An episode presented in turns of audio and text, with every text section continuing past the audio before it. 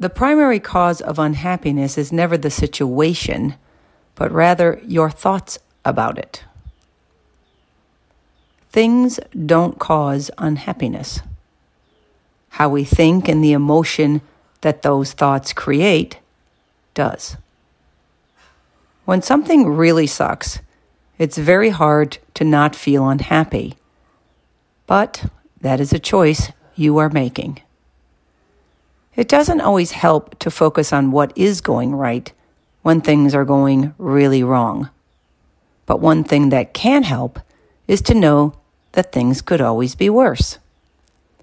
Somehow, that frees you to see that even the shitty things aren't as bad as they could be. Change your thoughts, change your life. Be aware of your thoughts.